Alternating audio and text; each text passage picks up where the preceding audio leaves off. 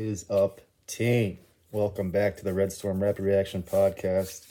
I just woke up. I got to make sure that I'm not dreaming. I didn't make up that St. John's just beat Butler by 34 points yesterday. That St. John's won a conference game by 34 points yesterday. St. John's wins two in a row, suddenly controls their fate to get to the fifth seed in the Big East. Man, how quickly seasons can change. You know, and we have a long way to go before we can say this season has changed into a success. But we do know that we control our own fate each game out now. You win out the regular season four winnable games. You win the first game in the Big East tournament. You have done yourself a huge up or gave yourself a huge opportunity and made huge progress passing the teams right in front of you on the bubble line. The Creightons, the Xaviers, the Marquettes, the Seton Halls of the Big East, they're all catchable right now. All right, we control our fate.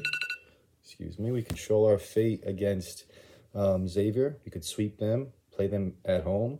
We only have that one game against Marquette because of, you know, we, we lost the home game. But if we go to Marquette and beat them at their place and the one time we play, while getting this, you know, these five, four or five wins on the on the schedule left, we'd be at 20 wins and be comparable to all those teams and have an advantage head to head versus Xavier, versus Marquette. This is assuming we beat Creighton at home. We'd split with them, split with Seton Hall. So they would have no advantage over us. We'd have the obvious advantage over uh, Xavier and Marquette in terms of head to head, split with the other two, and we'd have a comparable resume. So we're giving ourselves a chance to really be in the conversation, but you can only control what you can control. All right, so that starts with a big opportunity next Wednesday against Creighton, a team that beat us by 20 plus points at their place early in the season. Was kind of a low watermark for uh, in terms of us in Big East play, and um, we'll, we'll see really how far we've come if we can focus and take this same defensive intensity we've seen against Butler and Xavier, even against UConn and Villanova, and put it towards a Creighton team who offensively does a lot of things to make you uncomfortable. All right, constant movement, usually four, sometimes five shooters on the court, a big guy in the middle who can really uh, draw attention and and stretch you out. Um, and we, we know firsthand how, how dangerous they can be when they're on. And generally speaking, they seem to be on more often than not when they're playing us. Uh, Mike Anderson has had some success against them so far. There's two years here. Plus, we almost had them in the uh, Big East tournament year one when they were the one seed. So um, we'll see if he can duplicate that success. Not what we saw earlier in the Big East year this season, but in, in past seasons, and um, take care of them at Carnesecca Arena, where we have been quite good this year. It seemed like a good crowd yesterday against Butler. Helped us, uh, helped us a lot. It seems. Uh, once it was twenty to twenty, game was going back and forth for the first twelve minutes of the game. Aaron Wheeler hit his first three of the game, and from then the team just kind of took off. All right, and he was hot throughout the game. Julian Champagnie had 30 plus points. Let's look at the box score quick. Um, yeah, Julian Champagnie had 31 points. He had 32 for a second, but they reviewed a three point shot, took one away. So 31 points on um, 11 for 22 shooting, 50% from the field, 4 for 9 from 3, 7 rebounds, 3 assists, 7 steals, no turnovers. All right, the first player in bas- college basketball to do that in 10 years, I saw on Twitter. It's the it's the seven steals and the no turnovers that really, you know, make it a particularly impressive game a, a unique game, I should say. 31 points is always impressive, but you don't see seven steals, zero turnovers to go along with it very often. Obviously, Posh Alexander uh, really was the star in the first half. 13 points, 10 assists, three rebounds, two steals, two blocks, uh, two turnovers. He hit that three at the end of the buzzer in the first half, carried the momentum into the halftime locker room, really kind of, you know, stamped a already impressive first half and, and made it seem like we were going to cruise to a win. But that's, you know, quite often not the case. Teams usually make a run at some point and, and make it a game. Fortunately for us yesterday, unfortunately for Butler, we uh, kept our foot on the gas. We hit shots and we just extended it, extended it, extended it. We saw contributions from a bunch of guys. Those three guys in particular, Champagnie, uh, Posh, and Wheeler, really led the charge, but other guys stepped up. Soriano played a good game, had some nice big baskets, easy baskets, was a force on the inside, had two more blocks um, six rebounds. Mathis, six points, four rebounds, two assists, two steals. He was three for three from the field. He's being much more selective since that one for 14 night. All right, so he took that message well, and he, he provides a lot defensively. And when he's cutting to the basket and he's out in transition, and he's being a threat, not just post up in the corner, but you know making dives to the elbow or or screening for others, then he can be a, a real big asset to the team.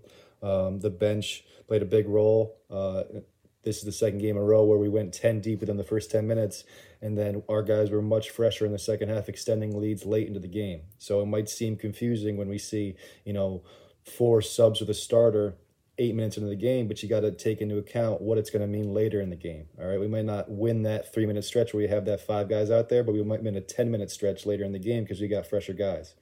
All right, so it's not always what's right in front of you, it's, you know, what might it lead to later in the game. But the bench overall, everyone seemed to have some contributions. Uh, Wusu lead the bench with six points. He had three rebounds, three assists in 16 minutes or 17 minutes. Uh, good overall stat line from him. Um, I thought Stanley played well in the second half. Obviously, it's garbage time at that point, but he was active, getting rebounds, had that nice dunk off a pick and roll. NY did some nice things. Um, Coburn did get that flagrant two. Um, you know, I thought I wasn't surprised by the call. I don't think it was. I don't think he was trying to hurt anybody, but it did look like he didn't go out of his way. He certainly didn't go out of his way not to trip him. He kind of followed through on it. Um, it was the trip that got him ejected. Um, you know, I don't think it was malicious. I don't think he's a bad guy. I would have expected a guy on either team to get ejected for that, though. There's just the way that things are called nowadays. Um, he hit two points, came back down to earth a little bit, but it wasn't like he was out there hurting us. He just didn't get many open looks. Um, he didn't force it either, so that's good. Smith had 17 minutes. He's been uh, better, you know, uh, I think, attacking and looking to create for others, not just settling for his own shot. He had three assists in 17 minutes, three points um, two rebounds. I think he's been playing tougher lately. He's really, really locked in, trying his best on the defensive end. He's limited athletically and size wise compared to so many other guys we have on the team. But um, I think as the season's progressed, he's gotten better and he's a, a nice piece to have on the bench. You know, um, when we are losing games early in the year, people want to point to like we don't have much depth, all right? We're not as deep as people want to say. And, you know, depth is all about comparative to others, all right? Um, we go deeper than most teams doesn't mean that um, saying we have better depth and talent than other teams doesn't mean that we have better top end talent always, right? Like right now, our eighth, ninth, tenth guys would probably be Smith, Coburn, and NY or Stanley, however you cut it. And those guys aren't great players, but as an eighth, ninth, tenth guy, comparatively to the other guys in the league, comparatively to those uh, guys who are getting minutes for other teams, they are good players they're definitely above average. And our depth, just like it was last year, is making serious uh, headway as the season progresses. All right, we're able to go deep into our bench and create runs with guys who aren't starters to offset guys who aren't having good games. Um, tonight against Xavier, um, you saw it against Nova in that comeback late. Um, and, and there's plenty of other examples to say the contrary. We haven't been great in close games, so you could say, well, why aren't our guys fresh at the end of close games? I think that's more to do with the construction of our roster. Um, point to me for making excuses, that's fine. But I think that the added depth is really an advantage. We saw it last year, we're seeing it again this year, and I hope to con- hopefully these guys just continue to get better. You know, the NYs, the Stanleys, Wusu coming off the bench fills a lot of gaps. He can impact the game in so many ways. Um, Smith could be an offensive threat um, Coburn an offensive threat, and they could really, really supplement, you know, what our starting five does best. And that group of five has really made progress these last two games. Posh, Mathis, Champagnie, Wheeler, and Soriano getting a lot of um, time on the court, playing well. Um, even late into that game, we were up 25. We had that, that team in there. I think it's just, you know, Coach Anderson realizes that's his five man group to start going forward. Um, and he wants to give them ample, ample ample opportunities to play together.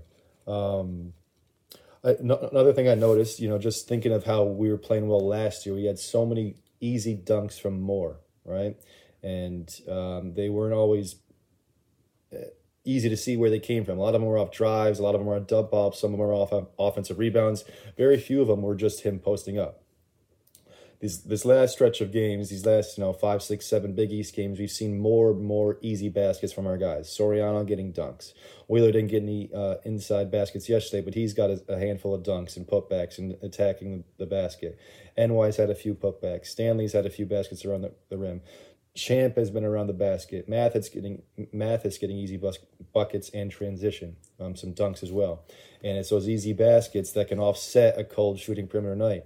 Um, we're not always going to be this hot from three. Champ isn't always going to go four for nine. Wheeler's certainly not going to always go four for five. All right, Wusu's not going to always go two for four. So as a team, when you go eleven for twenty-two from three, you don't rely on those easy baskets. But if we were to go five for twenty or six for 24 from three. Those easy baskets really help you in those in those lulls to stay in games and to push leads out further. So that's something that's really changed, I think, in the second half of the season. While we've been playing better in the Big East play, we've been getting some easy baskets. Soriano Wheeler, especially. Um, 10 for 11 from the free throw line, another huge step forward. Okay, we. I'm not going to say they lost us games, but when you're losing games by you know less than five and you're getting outscored at the free throw line, whether because you're you know fouling that's on you. But if you're just missing free throws all right you're just missing free throws you're not giving yourself a chance. You're outscored at the free throw line by 10 15 sometimes even 20 points in games decided by less than five points all right? That's just something that is in your own control for the most part. And if you're not taking advantage you're just doing yourself a disjustice. Disjustice? Um disservice. Um 35 57 from the field so we shot 61% from the field. Again wish you could bottle that up but you really can't count on that for many games.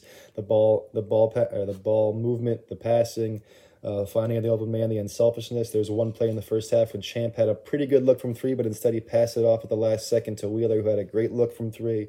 That kind of epitomized you know the change we've seen of our team. Giving up a good look to get a great shot. Or you know, our best player being unselfish in a spot where we easily could have put one up. He wasn't like he was colded by any sense. Uh, he easily could put that up, and there's some guys are probably saying we want Champ shooting that shot, but he realized the opportunity to give Wheeler, a guy who's been money on open threes, a perfectly good set his feet shot. He had just made one two possessions before, and, and that was the beginning of us really opening up that game. And it started with Posh. I mean, being so unselfish in the first half. I think he had nine assists in the first half, close to it. He finished with ten. Um, but he was really unselfish, getting guys involved, making plays for others, and it just kind of um, snowballed to the rest of the team.